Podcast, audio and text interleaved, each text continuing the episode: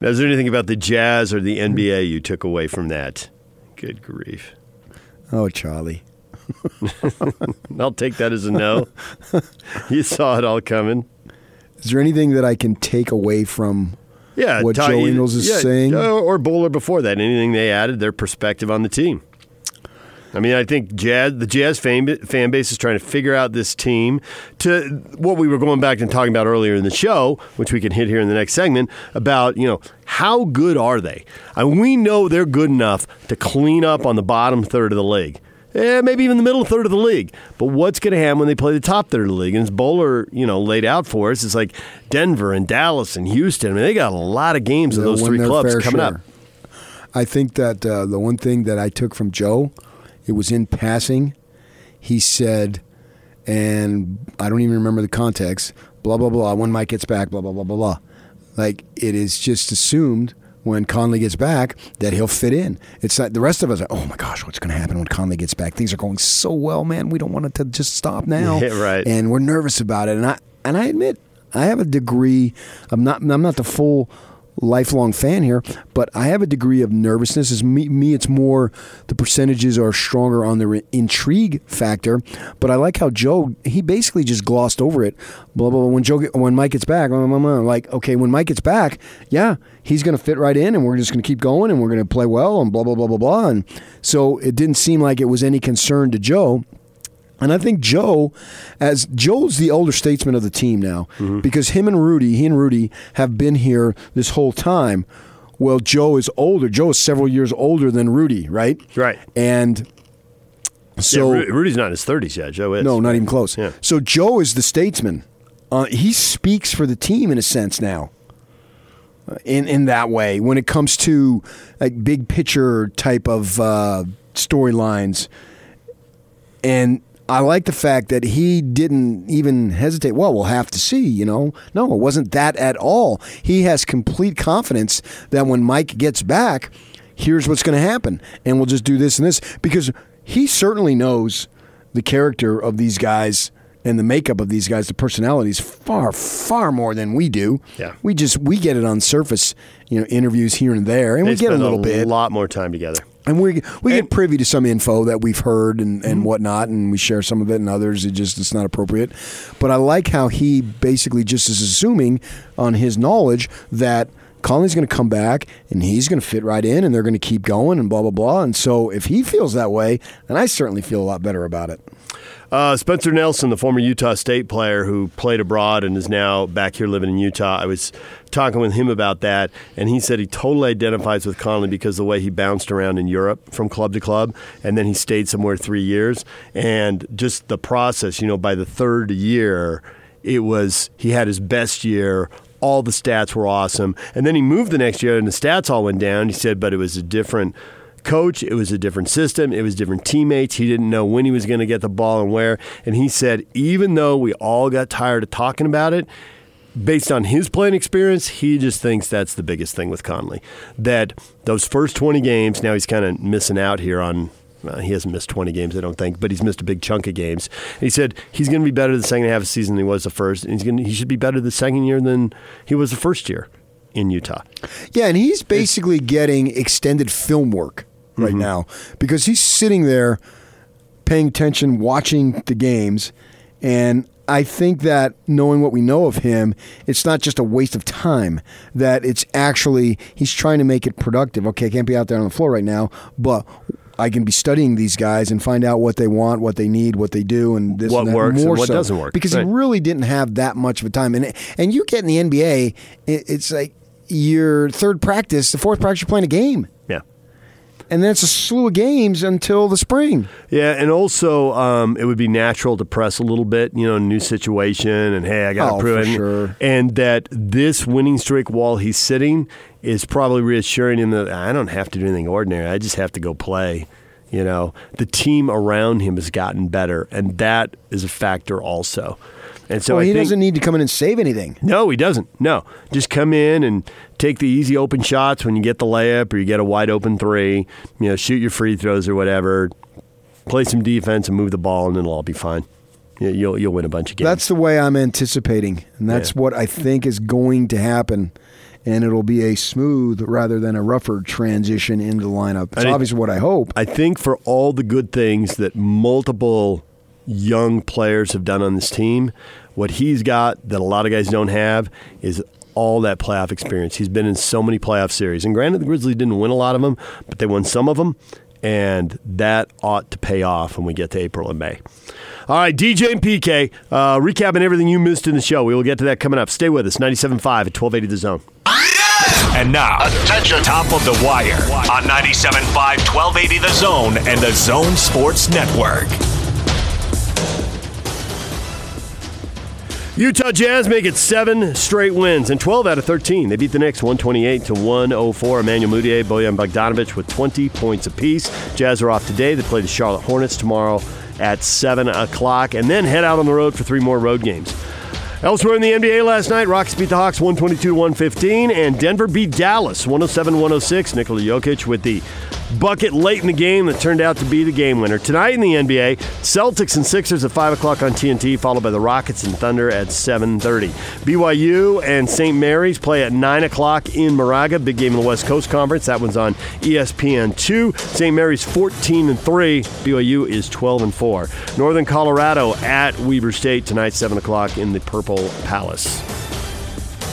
Top of the Wire is brought to you by Ken Garff Chrysler Jeep Dodge Ram. Buy your next car at Ken Garff West Valley Used Cars, now with more than 600 used vehicles in stock.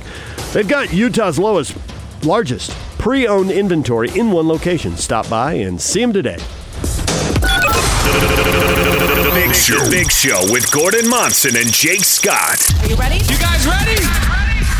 Emmanuel Mudiay explained the background of why he started holding up the two fingers. Yeah. When Rudy makes a big play, talking about two time, it's great. That's Kinda kind like, of cool. I kind of like the two. He's being a really good teammate. He's showing how much he cares. You know. So, Austin, if every time Jake walked into the studio and we were to have some sort of hand gesture, What about this one? You're number one, Jake. Does this sign mean anything? I don't know. Wait, I got a few more. Nope. How about the I love you sign? Eh. That's nice of you, Austin. Yeah. Thank you. Catch the Big Show, presented by Mountain America Credit Union. Afternoons from 3 to 7 on 97.5, 1280 The Zone and the Zone Sports Network. Jazz run a play for Gobert. It's not there, so he kicks to the corner to Bogdanovich for a three. That's awesome. They Jazz run that play for Rudy Gobert to get a slicing layup. You've all seen it. Instead, Gobert didn't have it, so he wrapped the pass around to Bogdanovich for a corner three.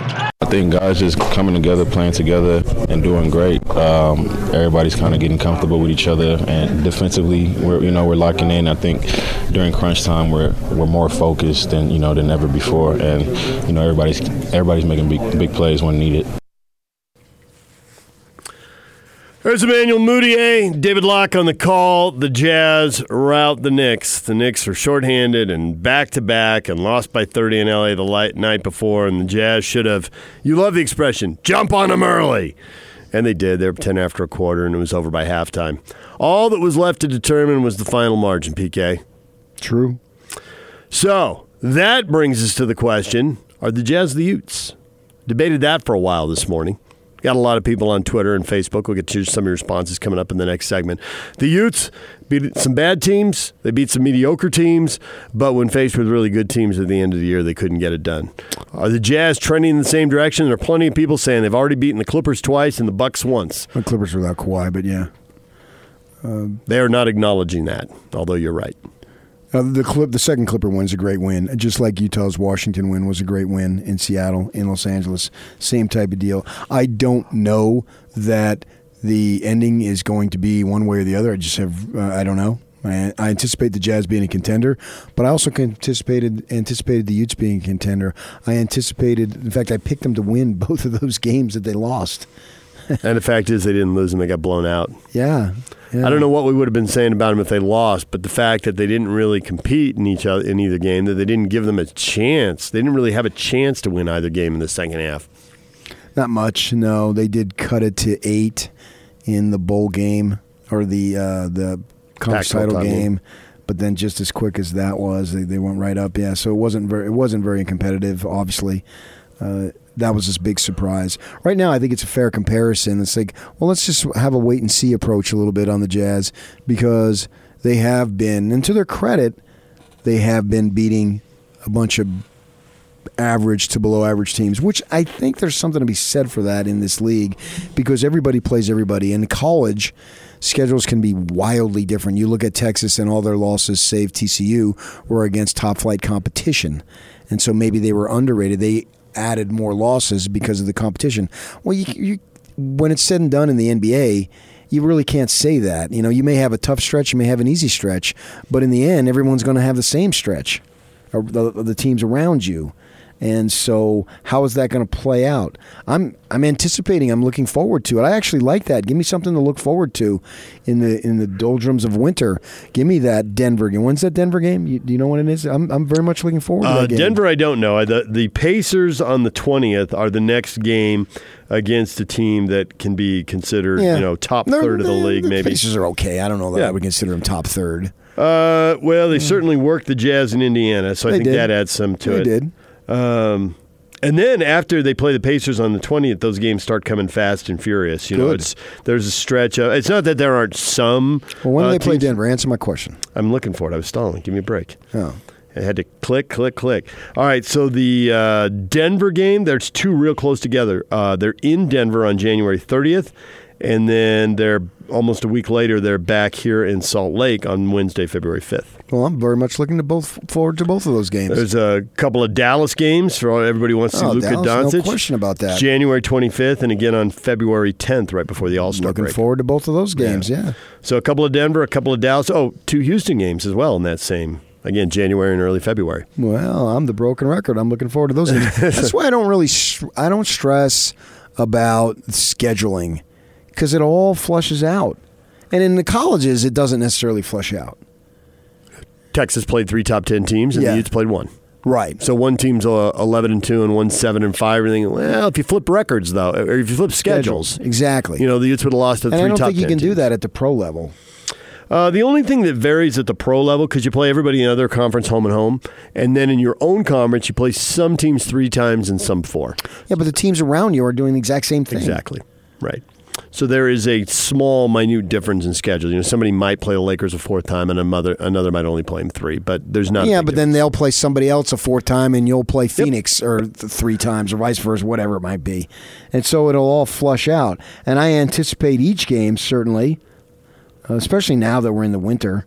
You know, I got a, don't really have a whole lot of going on at that time, and, and everything revolves around the Jazz game.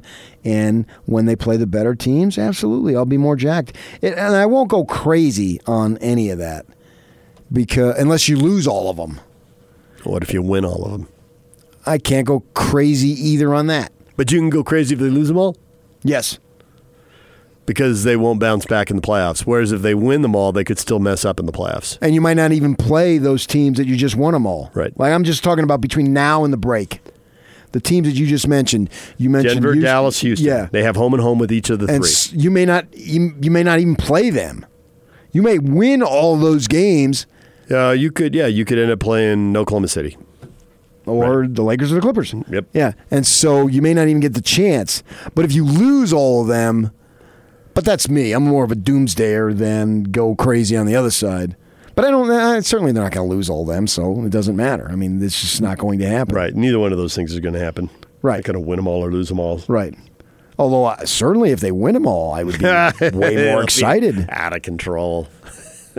And, yeah, if, if you beat those three teams six, if you're six and zero against those three teams that you just mentioned, because they're direct competitors, and you're saddling them with a loss and you're getting a win, so it's a little bit of a two game swing there, and you go into the All Star break in second se- in the second seed. Three games ahead of everybody else, and only two games behind the Lakers. Oh, start spreading the news. That's awesome. Sing it, Frank. That's just absolutely awesome. Yeah, no question about it, man. That's a great scenario. I hope it happens very much so. Well, the Jazz right now, fifth place, 25 and 12. They've won seven in a row and 12 out of 13. Just crushing it right now. 13 out of 15, as you pointed out earlier. It's only the regular season, so you can't go nuts because you don't know who's in, who's out, any given game, and all that stuff. But I am anticipating these next five weeks of basketball as well as I've anticipated, or as much as I've anticipated any five week stretch in a regular season since I've been in this community. So you are are you anticipating that there are going to be five 55 win teams in the West? I could see it. I haven't thought about it, but I could see it. I think there's a lot of talent. And the great thing about it is the talent is to a degree, not completely, but to a degree it's evenly distributed. So you take the let's just compare the Lakers to the Jazz. They don't have the Jazz don't have the top end talent, but if I stretch it out to six, seven, eight, I'm taking the Jazz in those other positions all the way. Right. But playoff series are often dep- depend on those top two players. Okay, but the, you didn't this- use the word often. You didn't say always. No, it's not always. Right. It's, it's So that gives absolutely me not- hope. It's not. It's absolutely not always. It's just often they get the ball into the hands of those top two players again and again and again and again. I understand that. Lakers don't have a Bogdanovich. No, the Jazz. You're right. I mean, there, there are Laker fans, including Larry the Laker, who are sweating Kuzma right now. Not playing well. They're not Talking about being traded. Right? Yeah, yeah. They they are sweating it. Yeah. You know, is it the right thing to do? Is he just going through a little stretch? He's going to come out the other side. Um, he's not all that. You know, that obsessing. With his youth on his side, I'd be cautious to get rid of him. Uh, and I'd be cautious to take Bogdanovich over Kuzma because of the age difference. But for this year, right now, I take Bog- Bogdanovich every time. Yeah. Yep. All right. Uh, we have also talked about Mike Conley. How does it work when he comes back into the lineup? Uh, and you pointed out when Joe talked about it, he didn't even dwell on it, wasn't a thought, just right through it. Uh, and they spend more time together and they have played more together. When we were over there at shoot around yesterday, Emmanuel Mudiay was talking about um, it's not just the season. You know, they started playing in the OTAs, you know, back in September. And, uh, and he actually had a couple funny stories about, you know, driving the hoop, and then Rudy showed up. I guess Rudy came in a couple days later. Different deal. But Joe's got confidence in Mike going back to all of that. They're going to need his playoff experience. If this is going to go the way Jazz fans hope it's going to go, they're going to need that. So they got to figure it out. Now, does he come right back and start? Does he come back and play big minutes? Uh, you know, Bowler was talking about even when he comes back, he's going to be on minutes restriction, so there'll be a little time to kind of figure it out and let him ease in. If he comes back and plays 80% of what he has shown in his NBA career, that's almost like a midseason acquisition. Yes. And I wonder, you know, a lot of the stuff that went wrong early on, I've been talking about how it really limited Joe's effectiveness, in my opinion. And, you know, What? Joe won't go into this, that when he went out with the bench unit with a couple of non scorers, it really impacted what he could do. Because such a big part of his oh, game Oh, is sure. passing. Yes. And the defense is like, well, go ahead and pass it to those guys. We want those guys to have the ball. We want you to have the ball. Well, how much? And so Joe's really benefited as they've, ch- A, changed the roster, and B, changed who he's been on the court Well, with. he's talked about that. He said that big French guy led the league in dunks. Yeah, right. Because you were, yeah, you were asking about how when you, you you're coming up the you know the side of the floor there. Seems a little more Red Sea-ish now than it has at any Because point since one, he's been on the one team. One guy's glued to Gobert because if you have even a step of separation, you could be beaten. And one guy's glued to Bogdanovich. Yeah, it starts to open up the floor. And so that gives him the opportunity to lay it. It seems like he's had way more left-handed, little easy. The little show and go where he Yeah. shows the ball like he's going to pass it, and, And then all of a sudden, he's got like a three Yep. feet of space Yep. where he can just go another couple of feet, and it's just like a layup drill. And so is is Conley going to come back to a totally different situation because of who he's on the floor with, and nobody wants to leave Clarkson, and nobody wants to leave Bogdanovich, and nobody's leaving Gobert, and suddenly the floor is wide open. And I know there's a lot of angst over that, but I'm not sure there should be. And I get why there is. We've all sat here and watched a lot of jazz games with different players and different combinations over the years, but these guys aren't those guys. Uh-uh. And they've never had this many shooters. I mean, we've seen a lot of teams. Do they have too many shooters? I see what you're doing there. At first, I thought, "Oh, that's a serious." No, it's not. He wants music. Shooters. Sh- sh- shooters. Too many shooters. Too many shots. Not enough shots to go around for all the shooters. Shooters. Shooters. Too many shooters. Too many shots. Not enough shots to go around for all the shooters.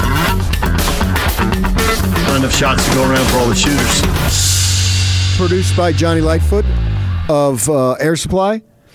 Watching the game, my wife. Uh, we don't normally watch a lot of Jazz regular season games, but You do, but she doesn't often watch with you. no, but we have this last week to to try to be together a little bit more, and uh, so I was talking to her about that, and, and she can speak. I really like uh, uh, O'Neale's guttiness. Bogdanovich, man, he's my favorite player. I love his emotion. you know? People for don't, people who don't know, Mrs. K is a jock. Yeah. and she's coached Yeah. multiple sports at the high school level. So So she can Yeah. she can walk to walk a little bit, and so I said, "Yeah, they got a lot of shooters." And she said, "Yeah, I understand that. DJ cut a song about that." that was about the Celtics a couple years ago, and it didn't work for them. Although you know there are interesting things that happen, even late in that blowout, and they had a lot of bench guys in.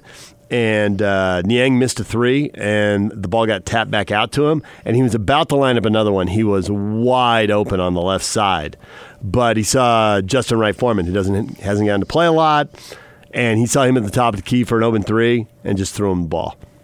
Did he make it? He did. Oh, sweet. I think he did.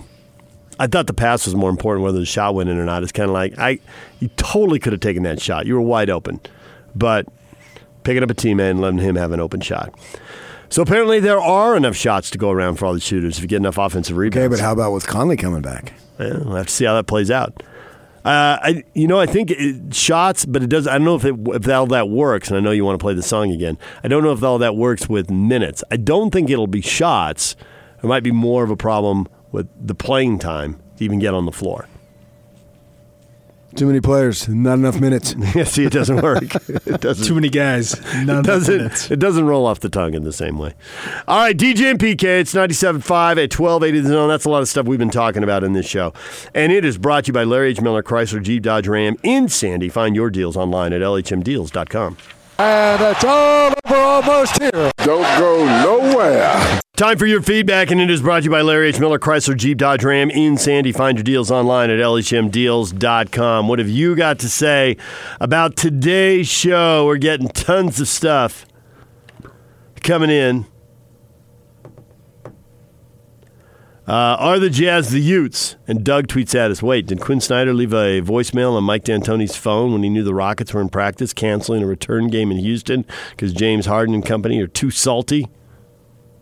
Talking Utes football, not basketball. yeah, I see what you did there. That isn't what we were going for. Uh, Robert speaks for a lot of Jazz fans. I hope not, followed by three exclamation points. Uh, yeah, like 99.99999. Actually, 100%. I'm going to go over. Kyle Kyle says uh, in the answer, answering the question, are the Utes the Jazz? No, because they've already actually beaten a good team. Yeah, I think the Utes beat Washington was a good win. They finished eight and five. They did, and they went up there and won at Washington. Yeah, especially being down 14 to three. That was a nice win.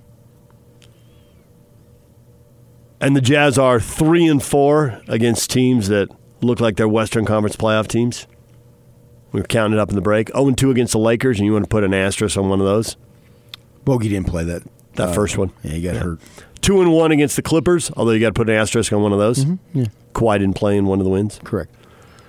And the Clipper wins their best win of the season. There's no question about it. One and one against the Thunder, but both teams are evolving very quickly from those two. Thunder's a decent. I always thought they had decent players and was going to be a decent team. Uh, I, I think they've been better than decent lately. They've been 15 and 5 over 20 games. That's a that's Yeah, a I good know, stretch. You don't, that's lately. Yep. I look at you don't go lately. You go whatever their record is. Yeah, but if you run into them in the playoffs, and granted they may not, but if you do, you know, the fact that they struggle in the first 20 games with so many new guys isn't a real good measure of how good they are when you got to play them in the I don't postseason. know. I mean, I'm not going to break down the Thunder. I'll let you do that.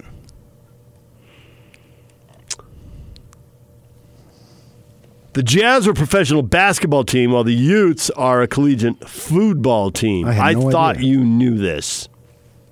Uh, being a literalist, being funny. I- I'm laughing hysterically.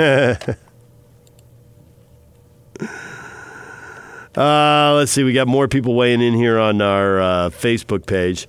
Uh, are the Jazz the Utes? And we've got, uh, of course, now the computer glitches. Awesome! Come on, computer, in the clutch, deliver. Here we go. Uh, Tanner says no. Otherwise, I would hate them. okay. That's decent. I like that. Terry says this is apples and kiwis. Kumquats. He says also Moody looks like a totally different player from the beginning of the season. Well, to me, he doesn't. He's doing what he can do. I think the Jazz are putting him in a situation to utilize his skills the best. Uh, this is ridiculous, Chris says. No, they aren't the Utes.